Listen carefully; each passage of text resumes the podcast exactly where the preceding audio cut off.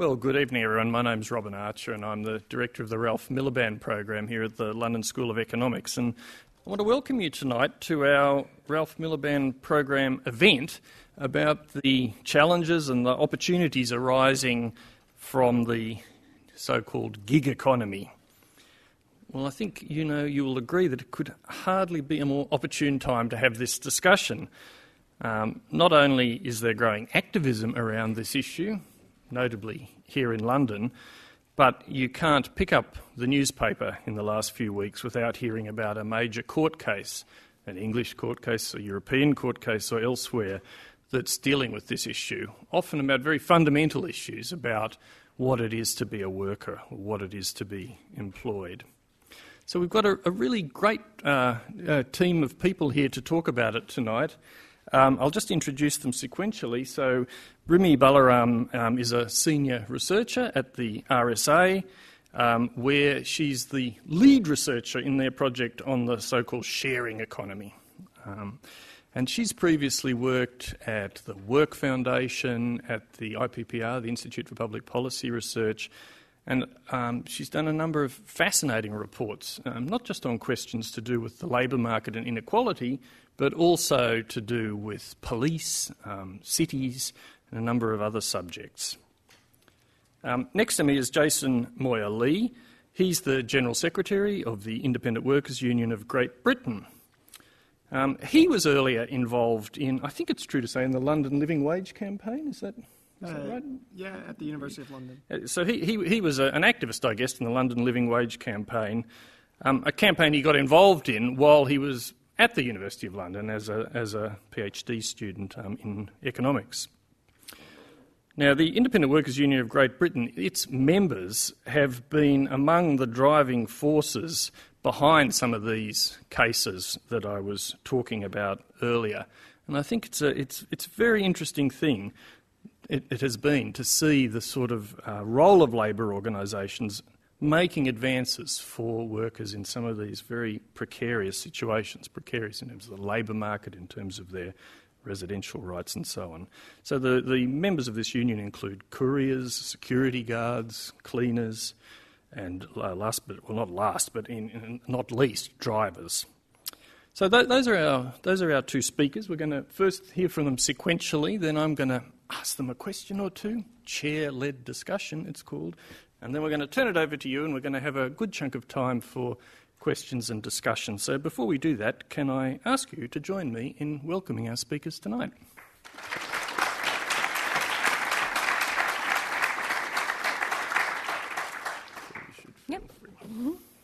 Hi, everyone. I'm Brhmie Balaram, and I'm a senior researcher at the RSA. And today I'm really excited to talk to you about the research that I've been doing over the past year on the gig economy. And I was actually just wondering if we could start with a show of hands from people in the audience, because I want to learn um, if any of you have used any of these platforms before. So, have you ever used Oh, have you ever used Uber to hail a ride or uh, ordered a curry from Deliveroo, for example? Okay, quite a few of you. and have any of you worked for these platforms? Okay, one person. But I think that it's important to understand that even if we're just participating as consumers, we still have a stake in the gig economy and uh, we still have a lot of power to try to uh, influence the progress of how the sector evolves. So, that said, I just wanted to start with our definition of what the gig economy is. So, the RSA refers to it in a really specific way. We talk about it as the trend of using online platforms to find small jobs, which are sometimes completed immediately after request or on demand. So we compare it to actors or musicians who go from gig to gig because workers in the gig economy are sourcing one job at a time. However, they're doing this by logging into an app or clicking through to a website. So essentially, each ride an Uber driver accepts is a gig or a single job.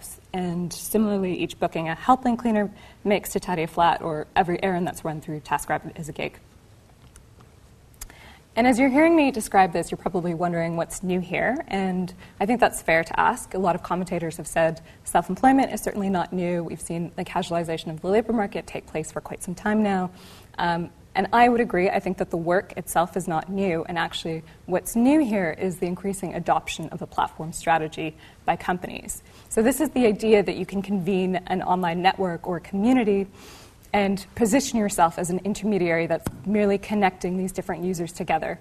And I think this is allowing some companies to distance themselves from traditional employer obligations, such as guaranteeing minimum wage.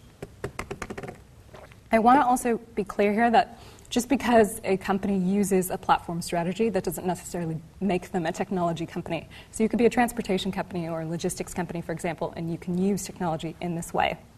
can you hear me now if I stand uh, so gig work has become increasingly controversial because these intermediaries are classing these, uh, their workforce as self employed rather than as employees, for example. And I think that's why it's also important to clearly distinguish between gig workers and genuine freelancers or micro entrepreneurs, for example. So I've seen a lot of statistics where the two are conflated, and I think that can be quite problematic because the issues that these different groups of uh, self employed people face are quite distinct, and employment status is a particular problem for gig workers.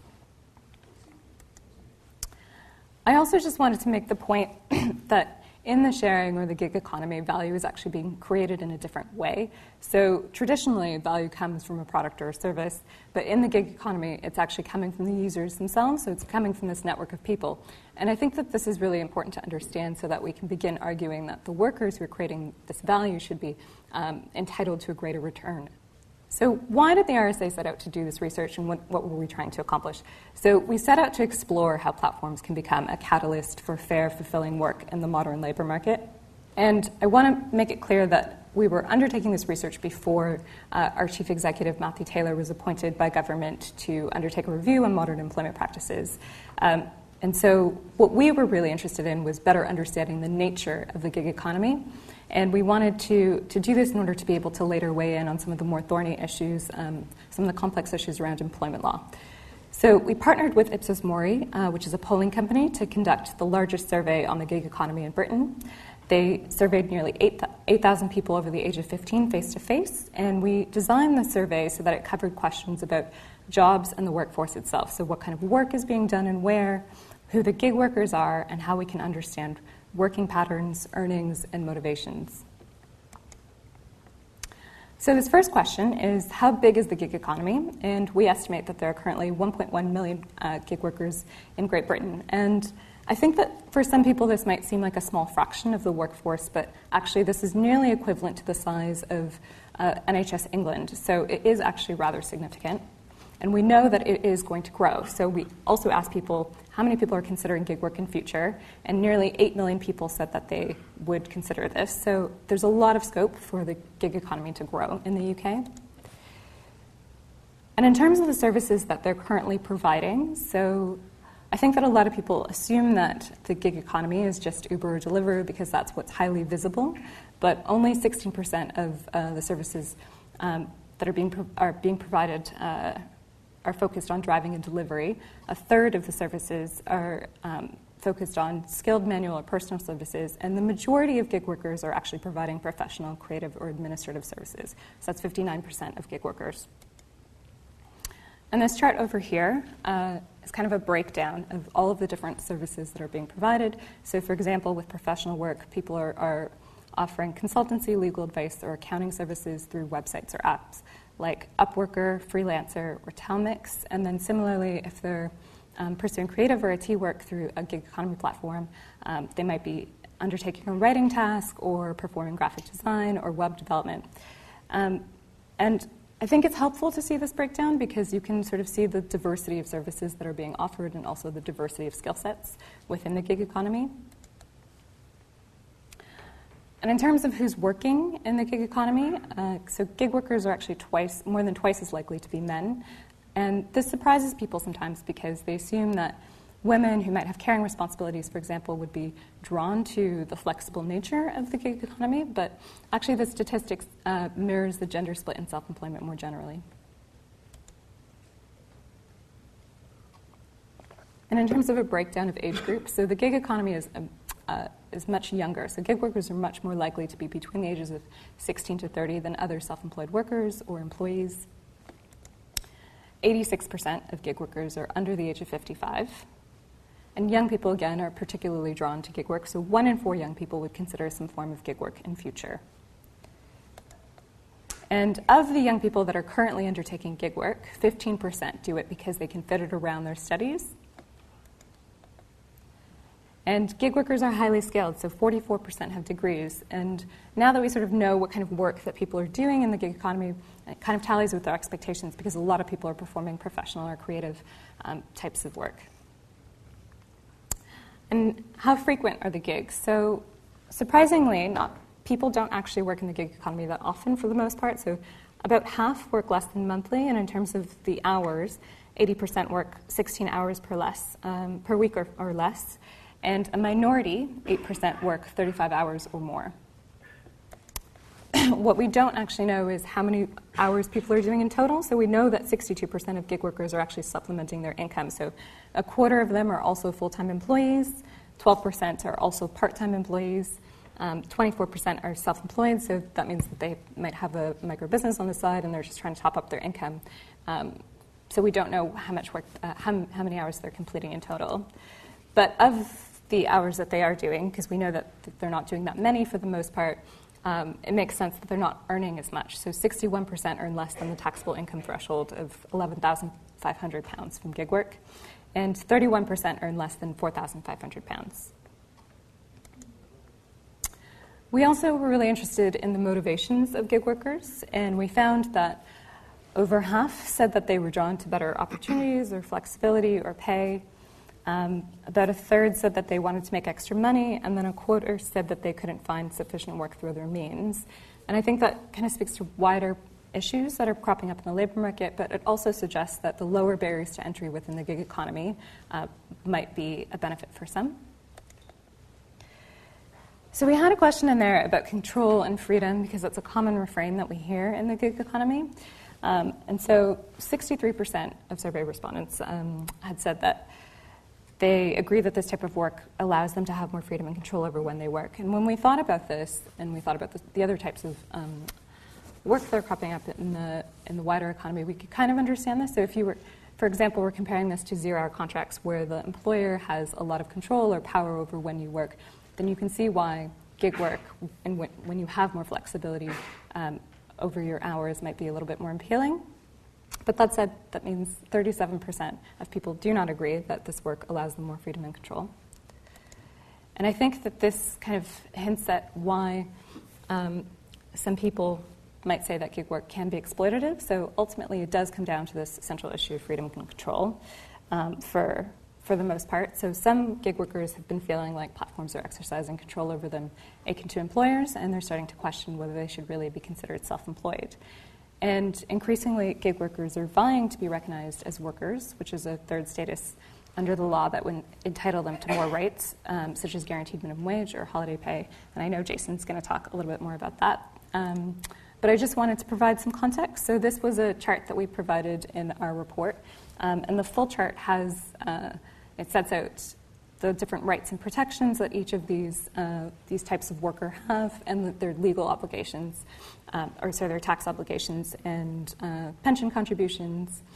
Um, but why we made this chart was because the worker status in particular, um, many people didn't really seem that familiar with it. it. It's not commonly used, and we felt like it was being misrepresented sometimes in the media, for example.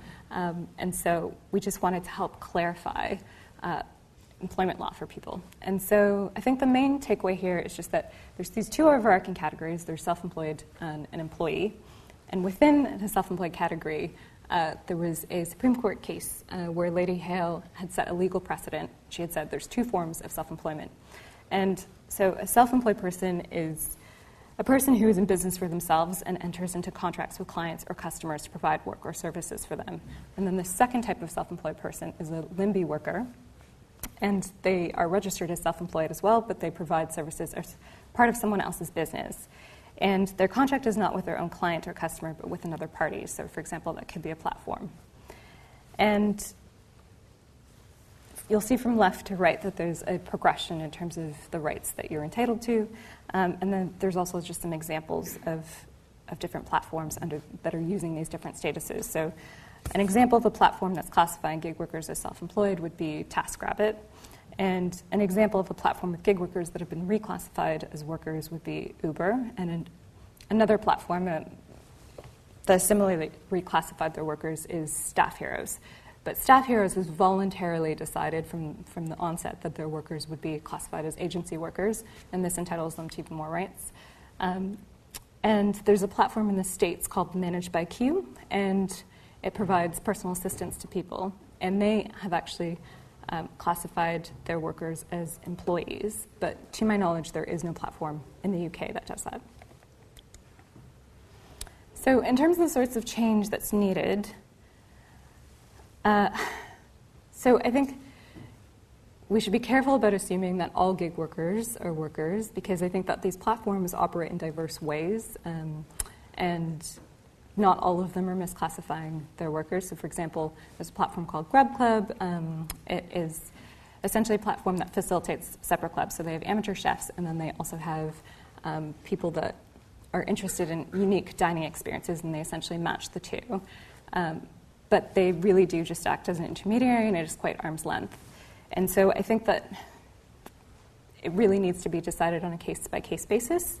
Um, but the government obviously recognized that uh, there, that we needed to kind of keep pace with the way that these businesses were changing, and we needed to do that by reviewing the law. And so they had asked Matthew Taylor to to conduct his review, which was published in July. But we had also, previous to that, uh, set out some recommendations in terms of the law that the government could undertake. Um, and I won't go through them in detail, but I'll just kind of say some of the headline things where we also recognized that there was a need to clarify the law for both workers and businesses, and we would support the Taylor recommendation that workers should be, from day one, given a statement that tells them uh, what they are classified as under the law and what their rights and protections should be. And we said that there was a need to deter, deter misclassification by giving workers more power to hold businesses to account under the law. And recently, a BEIS Select Committee report came out, and it said that uh, we should be properly resourcing enforcement of the law, and we would definitely agree with that. Um, and so they had suggested that we levy, levy greater sanctions on employers that were breaching the law. But I also think that we need much more expansive change. So to truly under, to truly transform the gig economy, more expansive change is needed in the marketplace. So I think while the, focusing on the law and enforcement is obviously important, the long-term objective is to resolve problems of capital, culture, and market distortions. And I've included some examples here of what I mean by that. So a lot of these startups, um, to scale in the gig economy, uh, they've been turning to venture capital and private equity investors. And scale is really important in the gig economy because you have to essentially maximize the network effect uh, in order to be successful. And so they need a lot of capital up front. But when you turn to these types of funders, essentially restricts how you're governed. So you can't um, share profits in the way that you would necessarily want to if you were a cooperative, for example, um, because you're first and foremost, you have to make a return for your investors. And they also have a disproportionate uh, influence on how you're governed. And I think that the market also reflects a culture in which growth is glorified and disruption is revered. And we can see, sort of see that because the, there's not much diversity in the size of businesses within the gig economy. So you might have these small local uh, platforms that are thriving in particular areas, but then you have these big global corporates on the other hand, and you don't really have anything in between. You don't really have any medium sized businesses that have been allowed to scale on their own accord. And that's because the market is skewed towards this winner takes all um, phenomenon. And it's compelling businesses to compete on those terms. And I think that's also affecting workers. So, our recommendations and the report are sort of divided into two. Uh, the first set is really exploring what's possible within the current paradigm. So, how can we support gig workers in the short term by developing the wider infrastructure of the gig economy? And so, this first recommendation about government collaborating with platforms, civil society, and workers on a charter for good work in the gig economy was really inspired by the Scottish Fair Work framework. And they had set this up in Scotland um, to identify some principles and good practice for what fair work looks like overall. And we thought that similarly you could do that for uh, gig economy workers. And you could do this for a number of reasons. So, I think one of the reasons would be it'd be really important for the government to signal that they value workers as much as they value technological uh, progress. And I also think it's important to try to support these businesses to harness innovation in the best interests of workers. And finally, I think that we need to sort of change the way that we approach regulation. So in the UK, uh, regulation of the sharing of the gig economy has kind of happened in two ways. It's either businesses have been, businesses have been left to self regulate, which means that they sort of oversee their own affairs and um, their own operations and kind of keep government at bay, or there's been quite a top down, heavy handed approach, and we see that sometimes in other places in Europe. So, for example, Uber is banned in Italy. And increasingly, the government is starting to intervene in the UK, but for the most part, it has just left it to business. And I think that by convening these different actors together, we can try to uh, include more perspectives. So earlier, when I had asked, you know, who's participating in the gig economy, I think that we all have a stake in what happens, and I think therefore that we should all be represented in terms of how we how we try to formulate next steps in terms of progress. Um, I don't know how much time I have left, but I can go over some of these recommendations in more detail in the discussion because the second set of recommendations is really about how do we disrupt the current paradigm. Um, and so this is really about what needs to happen over the long term. And we thought that primarily we could encourage sustainable business models to take shape in the gig economy. And so, a couple ways of doing that would be for the government to create uh, different forms of investment.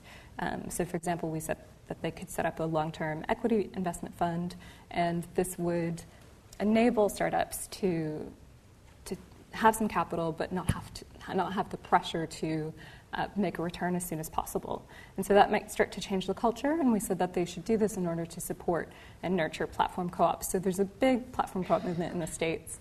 Um, that's taken off. So you have platforms like Loconomics, which are a cooperative alternative to uh, TaskRabbit, for example, but we haven't really seen the same sort of cooperative movement take off in the UK. Um, so we were kind of thinking of ways in which we could encourage that.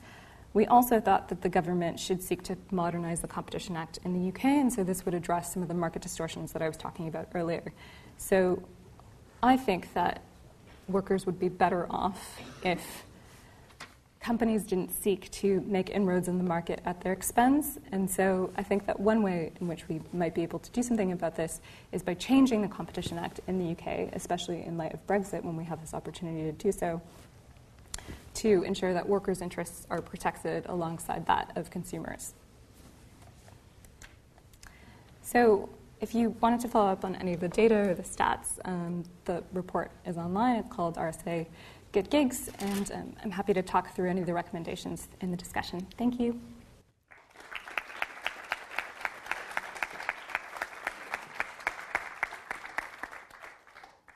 So we'll just move straight on to our second speaker, Jason Moyer-Lee.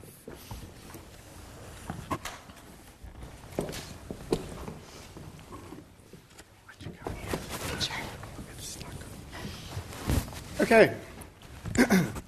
Everyone hear me? Uh, I'd like to start with a point of common ground. The RSA report on the gig economy, which Brhmie co authored, uh, talks about two competing narratives, which Brhmie alluded to at the end. On the one hand, you have the anti gig economy people who see the gig economy as entirely negative and want to ban it. And on the other hand, you have the pro gig economy people who think it's all positive, innovative, and beneficial. The RSA report attempts to navigate the middle ground between these narratives. Although in quite a different way, we too do not see the so called gig economy as entirely negative or positive. Many of our members like a number of different aspects of their jobs. We do not believe the so called gig economy should be banned, but we do believe the companies operating within it should obey the law. We do not see TFL's decision to not renew Uber's London license as a victory for workers' rights. We see it as an impending redundancy with no remedy for 40,000 low paid workers, workers who are closer to actually enjoying their employment rights than most of their private hire driver colleagues who work for other companies. One thing to note before I proceed is that my comments are focused on the sectors in the so called gig economy where we have members, namely couriers, food delivery workers, and private hire drivers. So, if we start with the legal issues, which Brhmie covered a bit, on the face of it, UK employment law, with regard to employment status, is a total mess. Sometimes a worker is a type of employee, sometimes an employee is a type of worker. Self employed people can be workers or not. And the Equality Act 2010, the Trade Union Labor Relations Consolidation Act 1992, the Employment Rights Act 1996, and the TUPE Regs 2006 all have slightly different definitions of the concepts. This is compounded by the fact that EU law has its own idea of what it means to be an employment relationship, which is somewhat different from the British concept. And the European Convention on Human Rights doesn't contain the word worker or the word employee, even though many aspects of UK employment rights are based on the Convention. However, it's not as complicated as it seems. And the best description of the three tier system of employment status is Lady Hale's passages in Bates van Winkelhof v. Clyde and Co., which we heard about earlier. In sum, there are three broad categories employees with maximum employment rights and who are on PAYE, self employed independent contractors who are carrying out a business or profession on their own and contract with clients or customers, and limb (b) workers. These guys are self employed and do their own taxes, but carry out their work as part of someone else's business and not their own, and as such have a number of employment rights, including minimum wage and paid holidays. The problem of employment rights in the so called gig economy essentially boils down to a dispute about which category couriers, private hire drivers, and other, workers, other individuals fall into. We say they are limb (b) workers and entitled to basic protections. The companies say they're independent contractors and business on their own account, and therefore not entitled to employment rights. Indeed, this was the nature of the dispute in all of the cases that you would have seen in the news recently. What we've seen in case after case, whether it's the City Sprint courier, the Addison Lee private hire driver, the Addison Lee courier, the Uber drivers, is that time after time individuals have turned out to be workers, even though the companies they work for have said they are not. Now, despite what the companies, or Matthew Taylor, might say about the law being terribly confused, such that no one can make sense of it, anyone who has read these judgments knows that the judges tend to be pretty emphatic and sometimes scathing about the individuals in question being workers in law. This point is made out not just in case after case, in which the judge finds the individual to be a worker, but it's also seen in the incredible lengths to which these companies go to prevent the appearance of worker status. For example, by updating and issuing newly worded contracts with eye watering frequency. A classic example of how these companies simply choose to disobey the law can be seen with the Addison Lee Courier Department. One of our members, Andrew Boxer, who had successfully taken another courier company to tribunal over workers' rights, applied to Addison Lee for a job and was told that he could start work there as a courier. But then, when senior management got wind of who had been hired, the head of Addie Lee's courier department came out and told Andrew he couldn't work for them because he might bring a case against them and it costs a lot of money. He also told Andrew that Addie Lee had appealed against our earlier victory against them on worker status and said, quote, your union is going to win, end quote. This guy was not only the head of the courier department, but also Addie Lee's only witness in our case against them, and Addie Lee's appeal is based largely on his evidence. And even he thinks the couriers are workers. So, how is it possible that so many companies throughout the courier and private hire industries are able to deny their workers the employment rights to which they're legally entitled on such a mass scale and get away with it? The answer is not rocket science. The first problem is there is virtually no government enforcement of employment law. So the burden of ensuring companies respect the law falls primarily on the workers themselves, who need to take out employment tribunal claims. The second problem is that from July 2013 until very recently, there was a regime of vicious employment tribunal fees, which were so steep that they resulted in a reduction of nearly 70% in claims. The third problem is that even when a worker does win a tribunal claim, the consequences for the company tend to be negligible. This will change a bit with the recent CJEU judgment in Sash Windows. But to give an example, the implication of our judgment in our case against in the judgment in our case against CitySprint was that the company had been depriving its couriers of rights to which they're legally entitled for years. But the only consequence was that CitySprint had to pay two days holiday to the claimant. No fines, no sanctions, no incentive to obey the law. The IWGB has been responding to these problems by taking out test cases to establish across the board that couriers and private hire drivers are indeed limb (b) workers. And with the exception of Deliveroo, which I'll say more on a bit later, every case we have taken out that has been decided so far has resulted in either a judgment or an admission from the company that the individuals were indeed workers. The IWGB has also been campaigning around employment rights and pay and have won a few London Living Wage campaigns for pushbike couriers. We've also been actively calling on government to enforce the law, to introduce proper consequences for companies who think they're above the law, and to increase the number of employment rights that limb (b) workers have so that they're on a more level playing field with employees. And it seems our message is getting through because the last Labour Party manifesto called for all of these things. Now, what's the government done in response to the problem? The government's responded to the problem of employment rights in the so called gig economy by commissioning Matthew Taylor, Tony Blair's former director of policy, to conduct a review into modern employment and make recommendations on how to better regulate it. This review is highly problematic for a number of reasons. First, the panel of experts was biased from the beginning. In addition to Taylor, there were three other people on the panel. One of them was Greg Marsh, who is the former founder and CEO of a company called One Fine Stay, which is like a luxury version of Airbnb. And he was also a Deliveroo investor. He didn't divest his shares in Deliveroo until four months after the review commenced. He disclosed this to the review, and the review chose not to make it public. So a quarter of the panel were gig economy investors. Another person on the panel was Diane Nicol, who's from a law firm called Pinsent Masons, which is a corporate law firm which markets itself as representing employers. In fact, if you go on their website, there's all sorts of stuff about how they uh, advise employers on how to deal with industrial action and mass holiday claims and whatnot. So, another quarter of the panel were corporate lawyers representing employers. And these people were not counterbalanced by any trade union or worker representation. Second, the review adopted the narrative of flexibility versus employment rights.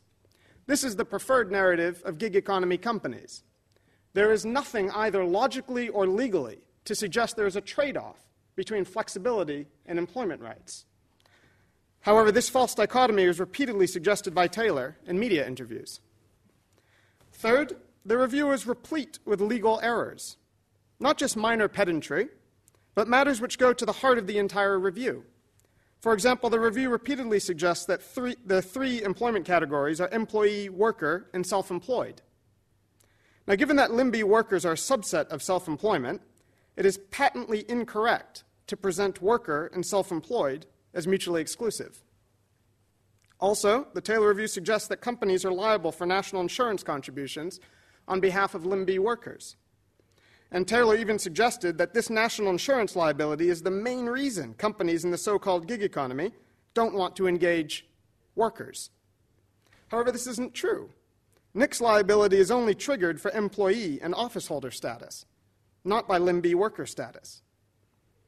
Given the high profile nature of the review, and the fact that Taylor probably could have met with any employment lawyer he pleased, the fact that the review got so many things wrong is nothing but astounding intellectual laziness. This intellectual laziness is further evidenced by the fact that the RSA's report gives a detailed and legally accurate overview on the matter in question. Had Taylor read his own institution's report, the Taylor Review might have been a bit more coherent.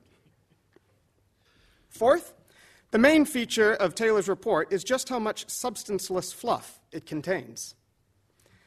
This is exemplified, for example, in the foreword, where it says the report, quote, issues a call for us as a country to sign up to the ambition of all work being good work. From time to time, people have asked me what, as chair of the review, I would see as success. While I would be proud to see our recommendations enacted and our strategic proposals fully debated, more than anything, I hope this review will come to be seen to have won the argument that good work for all should be a national priority. End quote. And another tidbit from chapter 2 quote, But we also think now is the time to organize our national framework around an explicit commitment to good work for all, As we have talked to people about good work, employees, employers, academics, advocacy organizations, and interested citizens from all walks of life, we have been impressed by their enthusiasm for this ambition. End quote. Many of the recommendations are so generic or vague that their value is impossible to assess. Fifth, some of the recommendations, such as reducing statutory sick pay rights for employees or changing the basis of minimum wage entitlement for workers in the so called gig economy, would make things considerably worse for low paid workers. Sixth, the review failed to get to grips with the problem at hand and notably failed to recommend the total elimination of tribunal fees, even though a panel of seven Supreme Court justices unanimously found the fees later to be unlawful and discriminatory. The review failed to focus on government enforcement of employment law and failed to recommend a major increase in employment rights for limb (b) workers. These reasons are just a very brief overview of the problems with the review. So, where do we go from here? We need to continue to beat these companies who are appealing against our past victories, for example, Addison Lee and Uber. We need to deal with Deliveroo, the notable anomaly in the spate of recent employment status cases. The Deliveroo case was decided based on contracts introduced by the company just a couple of weeks before the hearing, designed specifically to help them defeat our claim for worker status. In the Deliveroo decision, the CAC panel recognized that the riders didn't have any say over the terms of their contracts. They recognized that the substitution clause would hardly ever be used by riders, that the clause may have been put in to defeat our claim, that the clause may put Deliveroo in breach of regulatory requirements, such as around health and safety, and they recognized that the majority of the riders in the bargaining unit were likely to want IWGB to collectively bargain on their behalf. However, the panel dismissed the claim because they accepted evidence from a couple riders that they were allowed to have a mate do a delivery for them and therefore weren't required to work personally. Clearly, this decision is problematic, to say the least. We'll be announcing how we are going to respond to this shortly. The IWGB will continue to bring more cases and argue for stiffer sanctions. We'll also be expanding the campaigning side of what we do. Whenever we campaign, we need to look at who the relevant actors are and what the pressure points are. For example, corporate reputation. In the matter of employment rights in the so called gig economy, corporate solicitors are a major part of the problem. Their role in drafting what everyone knows to be bogus contracts, designed expressly for the purpose of denying low paid workers their rights to paid holidays and minimum wage, goes well beyond aiding employers to enjoy their right to a decent legal defense. These corporate solicitors are enablers, and so far they have come out of the whole thing unscarred. It is never their corporate reputation which takes the hit, rather that of their clients. And indeed, they make more money every time we take out a case. So it's time to shift the cost benefit analysis for these guys, and we're currently exploring campaign options around that. So if you have any ideas, let me know after the talk. I want to finish by zooming out for a moment and looking at the bigger picture. It's fantastic to see so much media, think tank, academic, legal, and press interest in employment rights and exploitation in the so called gig economy. This huge interest has shown a big spotlight on the matter, and I think will help lead to some substantive change.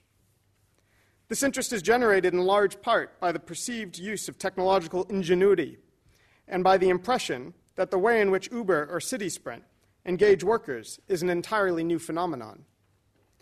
I would argue, however, that the concept at hand is not a new one.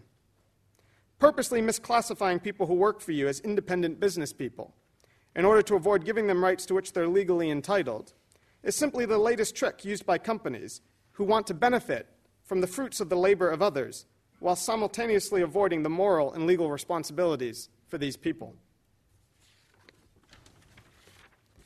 In this manner, misclassification of employment status can be seen in the same vein as agency workers or outsourcing. For those who aren't familiar with the concept, the idea of outsourcing usually shows itself as an institution hires a contractor to do the low paid work for that institution, such as cleaning or catering. And almost invariably, even though these people are working in the same building uh, and ultimately benefit the paymaster that hires the contractor, they're on inferior pay terms and conditions.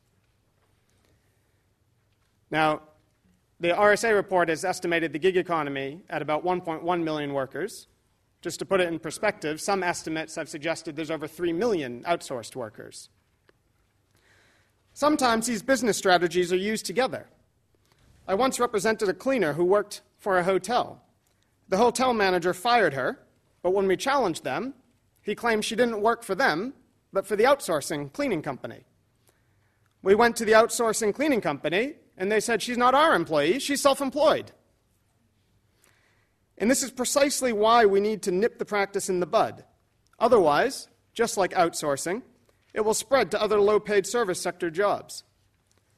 Imagine going into a Costa in 10 years' time, and your barista is not an employee of Costa, but an independent contractor with a five star rating on her hat, who makes the coffee for you and then pays a commission to Costa. And it's in this bigger picture context that I want to tell you about Daniel. Daniel is a gay man from Kenya, the first gay Kenyan man to get married, in fact. He now lives in England and for the past eight years has worked as an outsourced cleaner. Some of his colleagues have subjected him to a campaign of homophobic harassment, calling him derogatory names, telling him to sleep with women to cure his homosexual problem, and on one occasion was told that, quote, all gay people should be murdered, burned alive, and hanged, end quote. This type of abuse is rife in London's outsourced cleaning sector.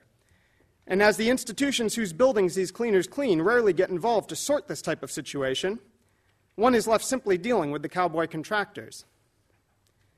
Daniel works as a cleaner here at the London School of Economics. Whatever actions the LSE may or may not have taken, the problem has not been resolved as Daniel is currently crowdfunding for his employment tribunal claim. You can donate on the crowdjustice.com website. Daniel's being supported by his union, the United Voices of the World. As Uber tries to insulate itself against responsibility for its low paid drivers through the use of bogus employment status, prestigious universities and other institutions insulate themselves against responsibility for their low paid workers through outsourcing. So, to the media, academics, lawyers, politicians, and think tankers who are interested in the matter of employment rights in the so called gig economy, please pursue your interests. But also do not lose sight of the bigger picture, and don't forget about Daniel.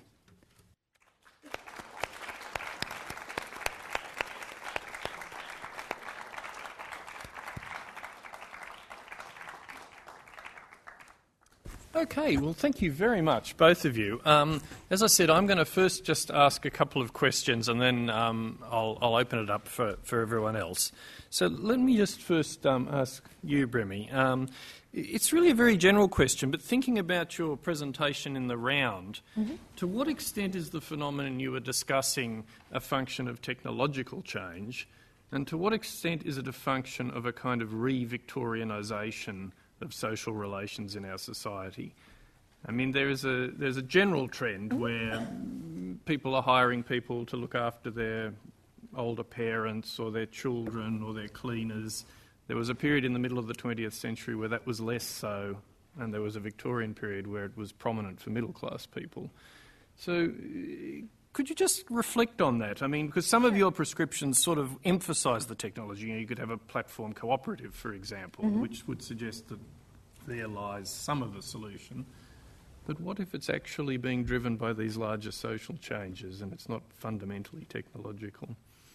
Well, I think it can be both. Yeah. So, so I think that uh, at the beginning I had said, you know, what's new, and the work is certainly not new, and I think that casualization of labor, and, and as Jason mentioned, these companies have been wanting to distance themselves from workers in various ways. Outsourcing is one way.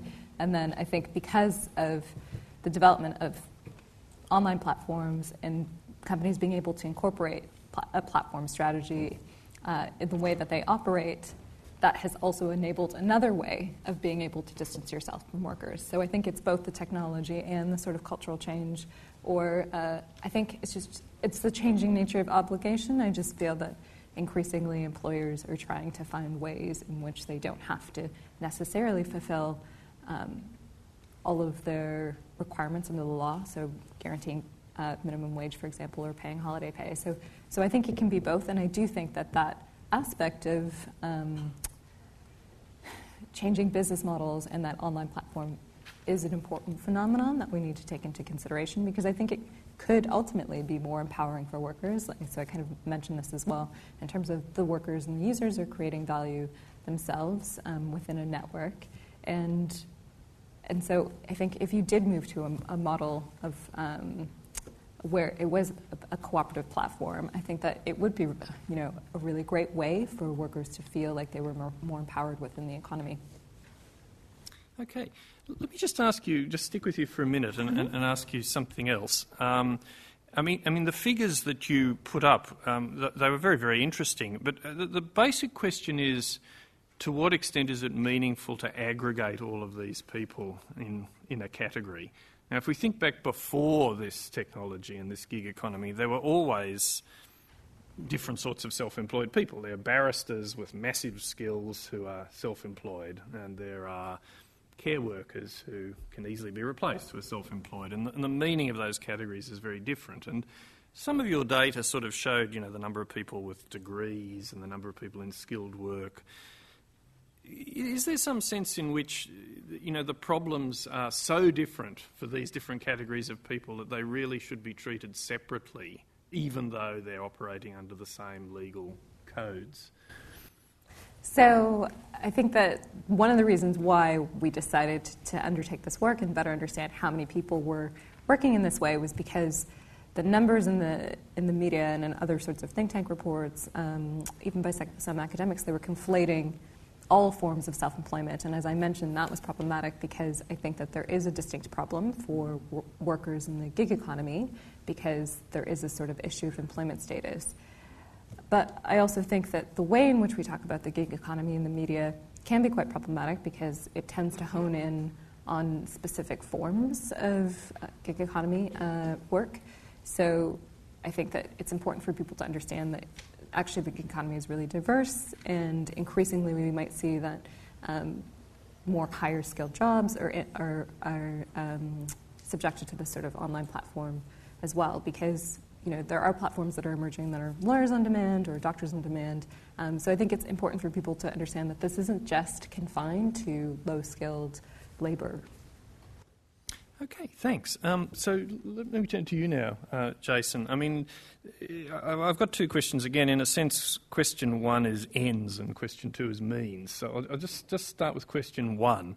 I mean, you, you, ended by saying, what's the big picture? And in a way, this is to ask you for an even bigger picture. Um, you know, employment, if you go right back to it in, in, in the British common law tradition, is a master and servant relationship. And what's distinctive about it is that, whilst it's true on the one hand that it's a contractual relationship, it's also an authority relationship between the employer and the employee. So, radicals and utopians have, have long hoped to move beyond a world in which people are subject to the authority of others when they, you know, they don't sort of check out their democracy when they enter the workplace. What's your union, or just you maybe, what's your relationship to that sort of critique? Because, in a sense, establishing people as workers under whatever of these headings that you were using is reinforcing something about that long tradition, which for a certain utopian tradition is something that one would want to move beyond and away from. Uh, well, my short response would be as a union, we have to deal with reality on the ground as it is now. If we deal with utopia, we'll hemorrhage membership. Mm. Um, so, in terms of reality on the ground, mm. it's not that we're trying to impose some new status on these guys. Mm.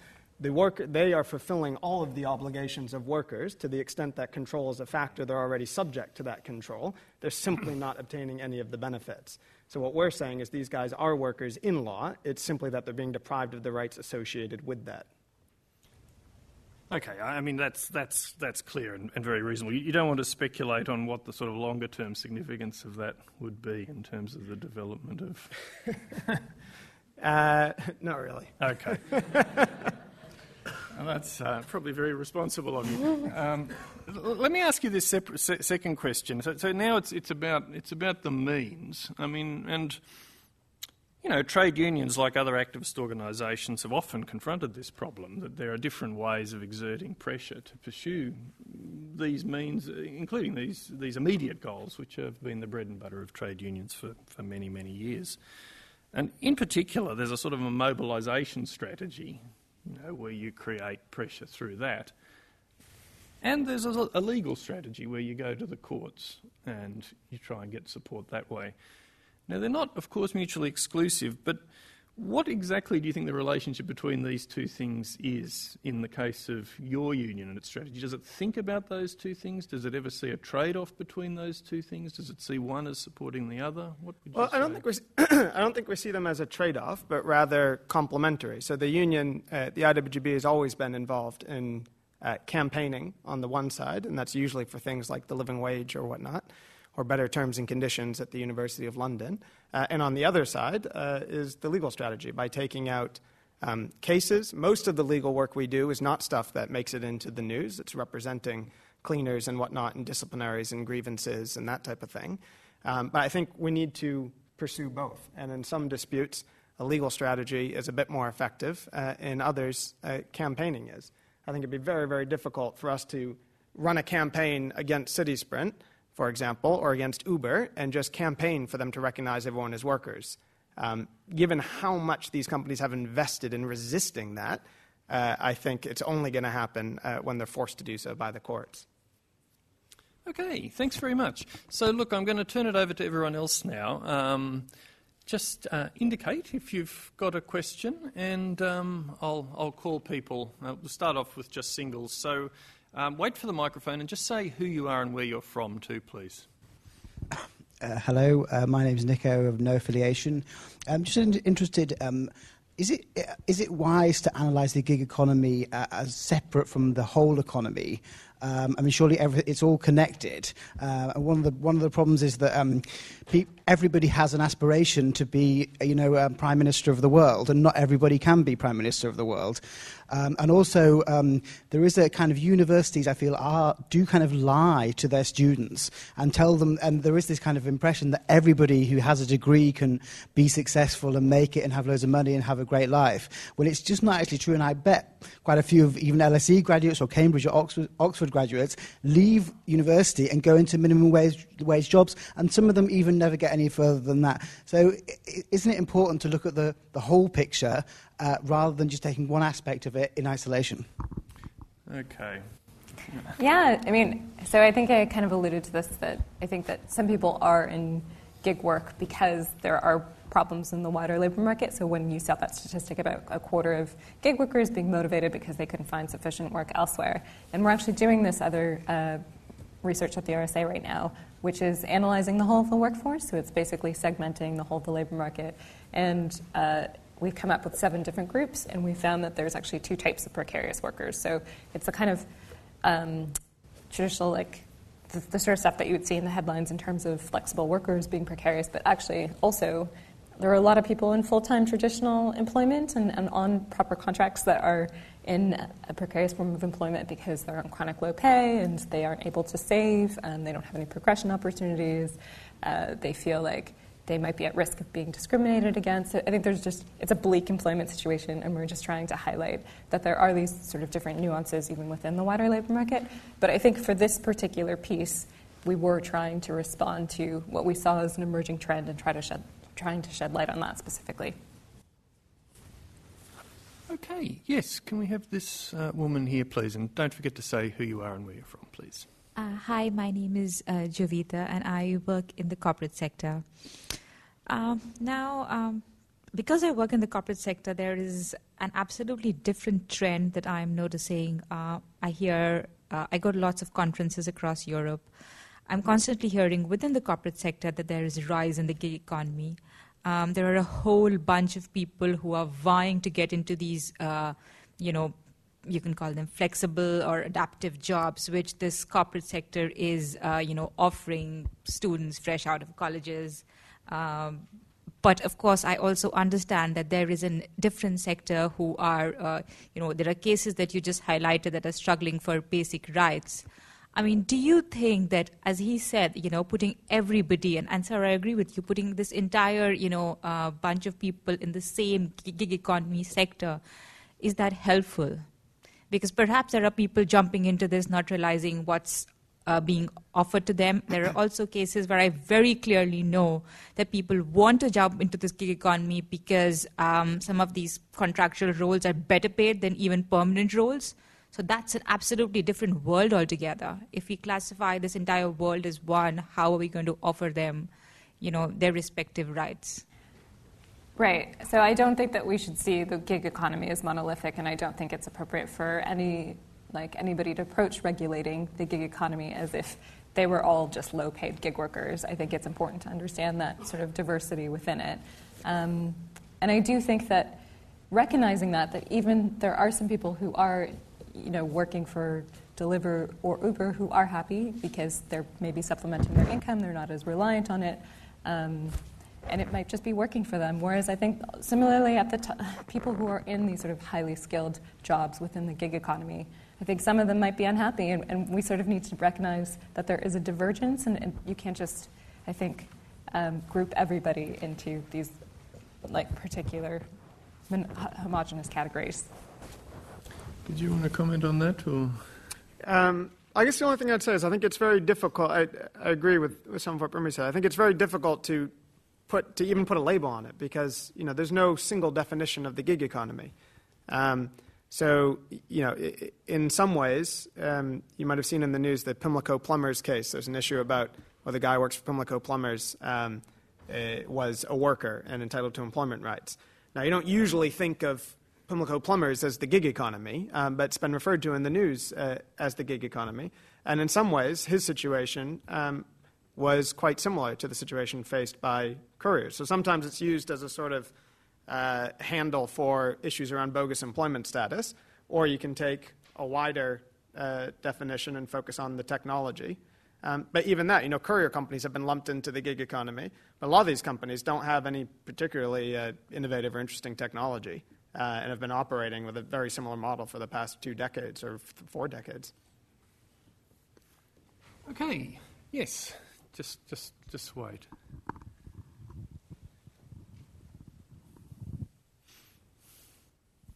Thank you. Uh, my name is Joseph. I'm a s- student here uh, in political sociology.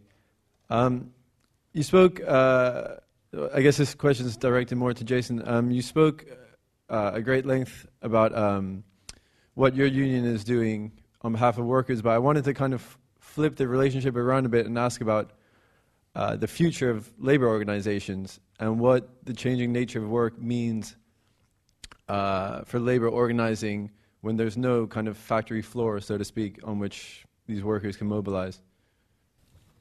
That's yep. a good question. Um, well, it, very briefly, I think some of the big unions need to um, catch up and you know get, get, with the program. Um, but I, I think one thing to kind of one myth to bust is this idea that because these people are so atomized, there's just no way of, of reaching out to them. Um, that, that's often the kind of premise of, well, how do you organize in these new sectors? Because they don't have a workplace, they don't have a factory, and whatnot. So, you know, you do need to change the model, the kind of traditional model. You have a big workplace, everyone works nine to five, Monday to Friday, you get them on their lunch break, whatever. Obviously, that doesn't work. Um, but it doesn't mean that there aren't relatively simple organizing tactics that do. So, to give you an example, uh, in the Deliveroo uh, case, that was a, unlike the other tribunal cases, the Deliveroo case we had was a collective bargaining case. Uh, so we had to identify a bargaining unit, and we chose Camden and Kentish Town, which was a Deliveroo zone. Um, Deliveroo at the time divided all of London into 30 something geographical zones, and people only did deliveries in those zones. Of course, once we identified that as the bargaining unit, they eliminated the zone system entirely and couldn't understand why they would ever have used it. Um, so there, people hang out in one spot outside the Caffè Nero um, because that's the spot that's closest to the most restaurants, and that's where you're most likely to get pinged with uh, deliveries. Uh, and of course, when they're in between deliveries, sometimes on a Friday night or something, you might have 15 guys there. So we'd go hang out there in that spot and recruit there.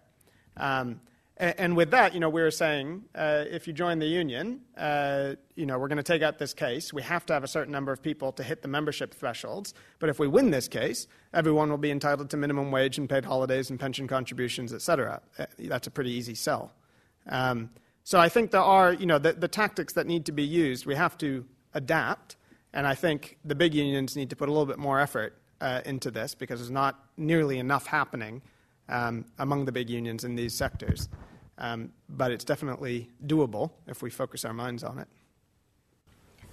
There's also worker tech that's emerging. So, Coworker, for mm. example, in the states, um, it's essentially like a an it's almost like an app where you can set up petitions for workers within a particular place to um, to organize. So, for example, with Starbucks, it, the the workers um, were challenging the tattoo policy, and they used this app to try to uh, to try to get Starbucks to change their policy, and Starbucks ultimately did. So I think there's new things like that that are cropping up.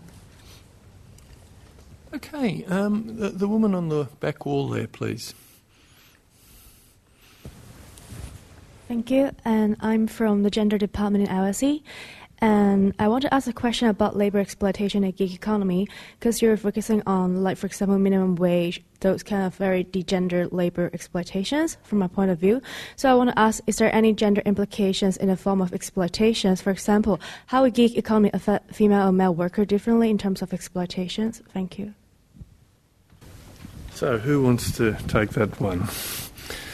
Here's some statistics yeah. about male-female breakdown. Yeah. so we find we found that the gig economy right now is mostly male, and I think I mentioned this. That is quite surprising to people because they tend to assume that uh, that women would be drawn to the to, to the gig economy because they um, it's much more flexible in its nature, and they might have caring responsibilities that they have to work around, et cetera.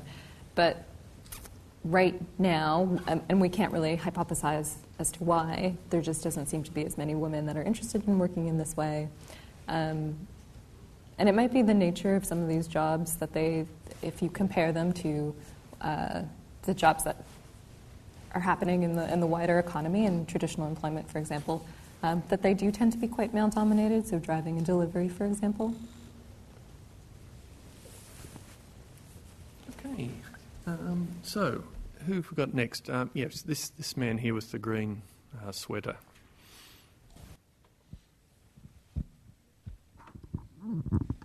So this current, current government is um, very pro-business, and some would say haven't been very strong in fighting for workers' rights.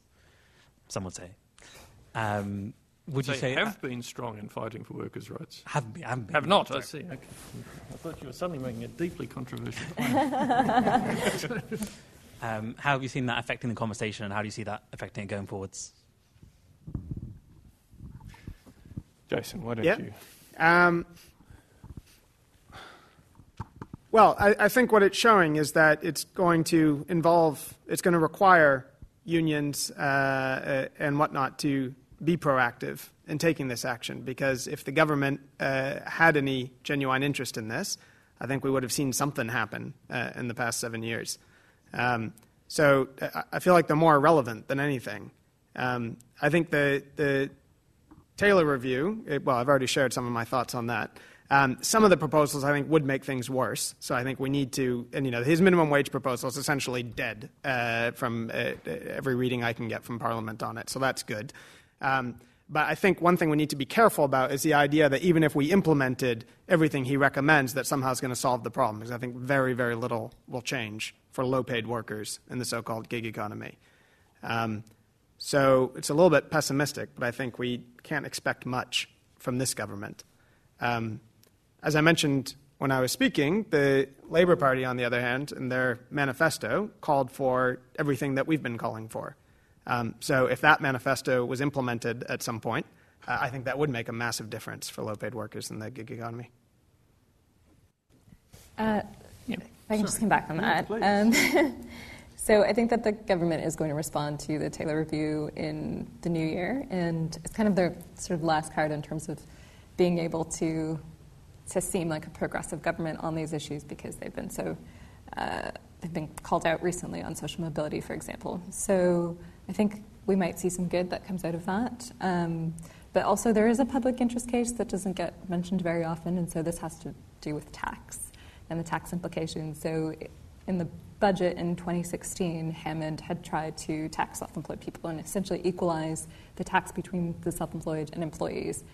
And obviously, there was a backlash, and he wasn't able to do that. But Jason had kind of mentioned this earlier. Currently, workers, um, if you're if you're a company that uses workers, you don't pay the equivalent of employer national insurance contributions, and so that's creating quite a big hole in the budget. So I think that if the government is going to try to do something, that might actually be better for workers in the long run, because um, it might deter some companies from from even trying to misclassify their workers. They could introduce uh, the equivalent of national insurance contributions for anybody that's using self-employed labor um, in this way. Okay, um, so there's a range of hands here. There's people of different ages in the audience too, and everyone of all ages should feel free to ask a question. Um, but can I just start with this gentleman here with the blue shirt, who's actually being very brave because the temperature in this room is slowly declining, and I see people putting on sweaters, and you have managed to stay in your shirt. So, um, so one really key stakeholder group for all these companies is um, obviously uh, like the public potential customers. I'm just wondering, uh, from your experience, to what extent do the public respond to reports of exploitation? Like, do, does Uber lose customers? Does Deliveroo um, stop having people place orders with it? Well, yeah.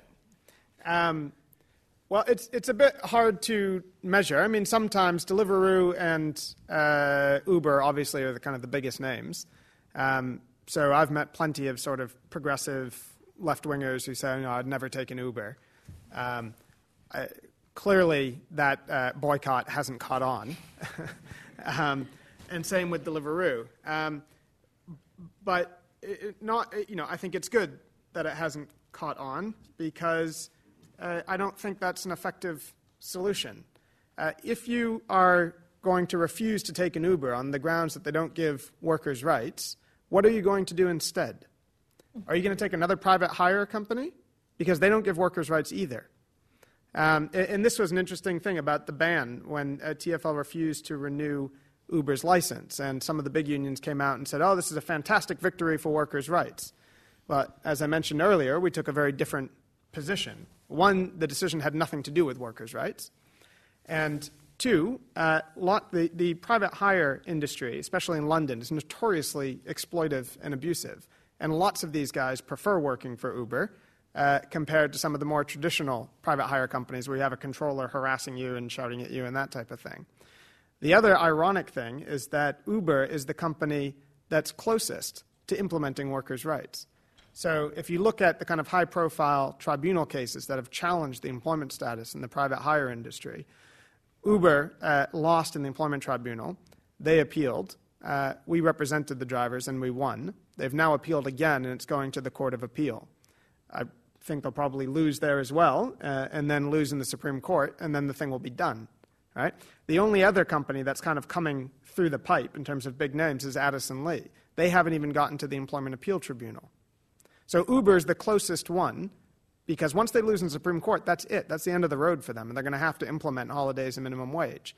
So banning Uber does not achieve workers' rights for these drivers at all. It sets us back. So I would agree that banning Uber isn't um, the right option. But in the States, when Uber was going through a lot of turmoil over corporate governance, at least they had an alternative. So they had Lyft. And so a lot of people were able to kind of work to vote with their feet and essentially deactivate Uber and join Lyft. Whereas I don't think that we have any sort of platform alternative that's emerged in the UK, and that's why I was sort of talking about the need for cooperatives in particular to emerge because I think that you know there have been a lot of people that have expressed that they they don't be supporting these types of companies, but I think it's just the number of options that are available. Right. Uh, yes. This this woman here with who has got a coat on. Uh, thank you. I Just say who if, you are, uh, too. Oh, We've sort yeah. of left that aside. Uh, so I'm, I'm Wendy. I'm doing a master's degree in inequality here at LSE. I was wondering if either of you could comment on the threat of self-driving cars. So Uber has already started launching them in certain cities, and they still do need the driver for now. But I mean, in the long term, they would much rather not have to deal with workers. So that seems like a bit of a like a threat for the union that you represent and for gig economy workers in general. So I was wondering if either you had thoughts on that. Driverless cars, good question. Who wants to go first? Uh, so we talked a little bit about this in a report. I think it's quite interesting, um, not from a worker perspective actually, but from a like competitive perspective because right now Uber has quite monopolistic tendencies, but actually when this sort of new technology rolls out, um, I don't think that they're going to be ahead of the curve. So like in the U.S., Google, uh, Google's Waymo has already started rolling out and testing their vehicles on the roads, um, and then similarly, a bunch of old school car manufacturing companies have started trialing self-driving technology. So I think that when this happens, Uber can't rely on the network effect. They can't rely on the scale of, of um, their network for success. They, they just kind of have to um, rely on the, the uh, quality of their technology like everybody else. So I think that that will have quite interesting implications from a, from a competitive perspective. Um, yeah, obviously it's something that we kind of have our eyes on. Um, I, th- I, think we're still a ways away from it. Uh, it's the impression I get from kind of following it in the news.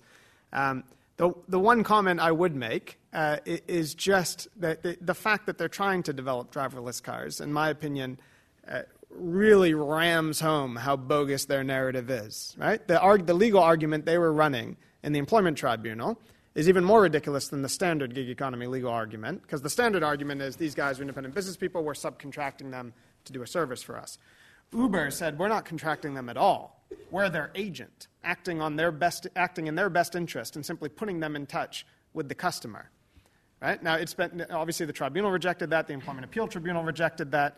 There's a great case in California which rejected that argument as well and said, you know, Uber's no more a technology company than a yellow cab is because they use CB radios or whatnot. Um, but the fact, you know, Uber is a transportation services company. You know, when you book an Uber, right, it's because you have an idea of what you're getting before you book it. You're not, you don't, you don't, not expecting to get some independent car company showing up just using the app. And, and the fact that they're trying to develop their own cars and infrastructure and this type of thing really rams home that they are a transportation services company. They just want to find a different way of delivering those transportation services. Okay, um, I think you've had your hand up for a while in the middle there with the uh, man with the glasses. Don't forget who you are and so on for our thing. So my name's Joe, and I, I, work at the Institute of Physics. Um, I just wanted to ask about Brexit, uh, hmm. particularly mm. in light of employment law and perhaps competition law as well. What does leaving Europe mean for the gig economy generally, and how big of a deal is it? Do you want to respond to employment law? Yeah. Um, so I can't really say much about competition law, uh, but in terms of employment law, I think Brexit is an impending disaster. Uh, lots of the employment rights that we depend on, uh, especially low workers depend on, um, such as holiday pay, protection against discrimination, um, this type of thing, comes from the EU. And it's not just, uh, you know, the Tory government saying, oh, well, we'll just kind of put everything into UK law and it'll all be fine. Uh, first of all, I don't trust them that they're going to do that. And if they do, there's nothing to stop them from taking an axe to it, uh, you know, within a couple of years or whatnot. But the other thing, for anyone who's seen the, the case in the news in the past couple of weeks, uh, King v. Sash Windows in the EU, uh, it's not just EU law, but it's the EU court's interpretation of that law, which low paid workers, I believe, need. Uh, and this was a case, and we've seen this with the working time regulations. Uh, before the working time regulations came in in 1998, there was no legal right to paid holidays in the UK. They came in because they implemented the working time directive, which is EU law. Um, and the working time regulations has been an ongoing battle back and forth between the UK courts and the EU court about how restrictive or expansive the interpretation of the regs should be. Uh, and it started there's in 2014 there was a case that was in the news um, BEAR Scotland and the Employment Appeal Tribunal. Um, and it basically said that when you take, based on EU law, when you take holidays, uh, you need to be paid roughly what you would be paid if you were working. So if you earn on a commission basis and you have contractual hours, the UK interpretation was you'd only get those contractual hours when you're on holiday. The EU said, no, you need to get whatever the average of your commissions would have been, so that when you go on holiday, you don't have a financial detriment. The Tory government responded within a few weeks or whatnot, introducing a new law to say that you could only claim up to two years back pay of holiday because they wanted to protect business. Right? Now, the case we've had a couple weeks ago with uh, Sash Windows said it basically said that your uh, unpaid holidays, if you have an employer who doesn't provide a facility for you to take paid annual leave, which is the case in the courier companies and the private hire companies, whatnot, we've been talking about. If your employer doesn't give you a facility, they don't let you take paid annual leave, then your right accumulates year after year after year. So this guy who worked at Sash Windows, uh, under the British interpretation, he only would have gotten you know a few weeks of holiday. They said he's entitled to 13 years worth.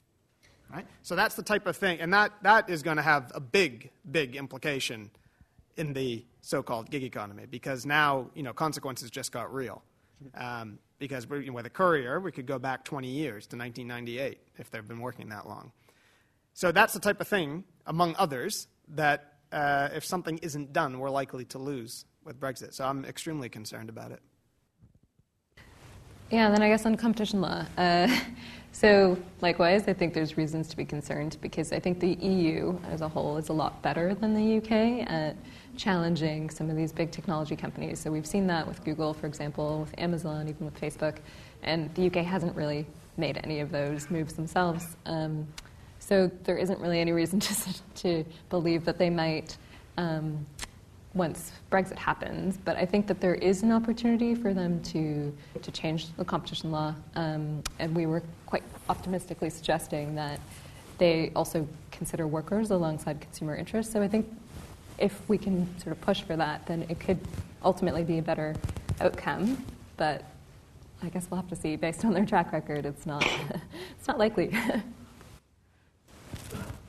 okay. Um, so I think we've probably got enough time for a, maybe two rounds if we're careful. Why don't I just take two people um, at the same time? So um, this this gentleman with his hand sort of straight up and yep, you, and, and then the person in front. But if you could just both be a bit succinct and. Hi, I'm Avik. I'm a student. So uh, I know this is really specific to the taxi industry, but uh, last couple of years, I've sort of heard stories about Uber being pushed out of China. You talked about the losing the license in London, and I think you mentioned Italy as well. What impact do you think that's going to have on sort of growth in the gig economy? Because you know they're sort of being pushed out, and you haven't, as you said, you haven't really got an alternative in terms of you know a kind of maybe sm- smaller example like Lyft that can kind of come in and fill that gap. What impact do you think that's going to have on the gig economy? Okay, so hold that thought, and then uh, this this man here. Yep. Hi, I'm Kevin. I'm a student here as well.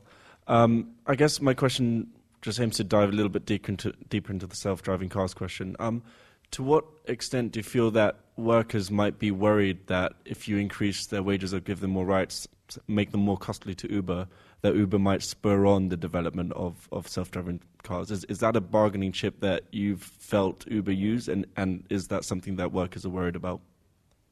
Because why don't you take sort of one each to start with? I don't know. Um, is anyone in a position to answer the first question? So, the sorry, the first question was about the UK. What what the impact would be on the taxi industry if, if Uber was banned, essentially.